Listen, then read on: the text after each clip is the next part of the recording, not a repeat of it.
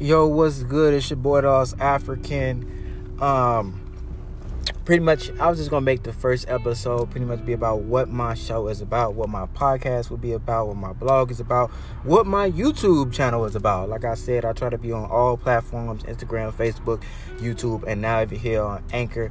Uh, I appreciate Anchor as a as a platform for me to get my word out.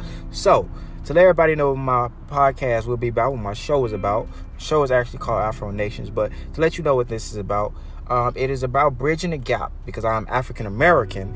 It's about bridging the gap between our brothers and sisters from the motherland to the islands to Latin America, South America, Central America, everyone who is Afro or African descent.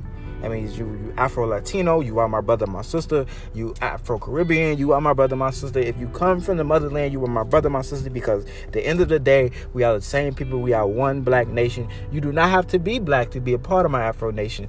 All you have to do is love the blackness, whoever you are related to, whoever you're in a relationship. If you have kids by people who are black. But that is the basis, and I'll holler at y'all later.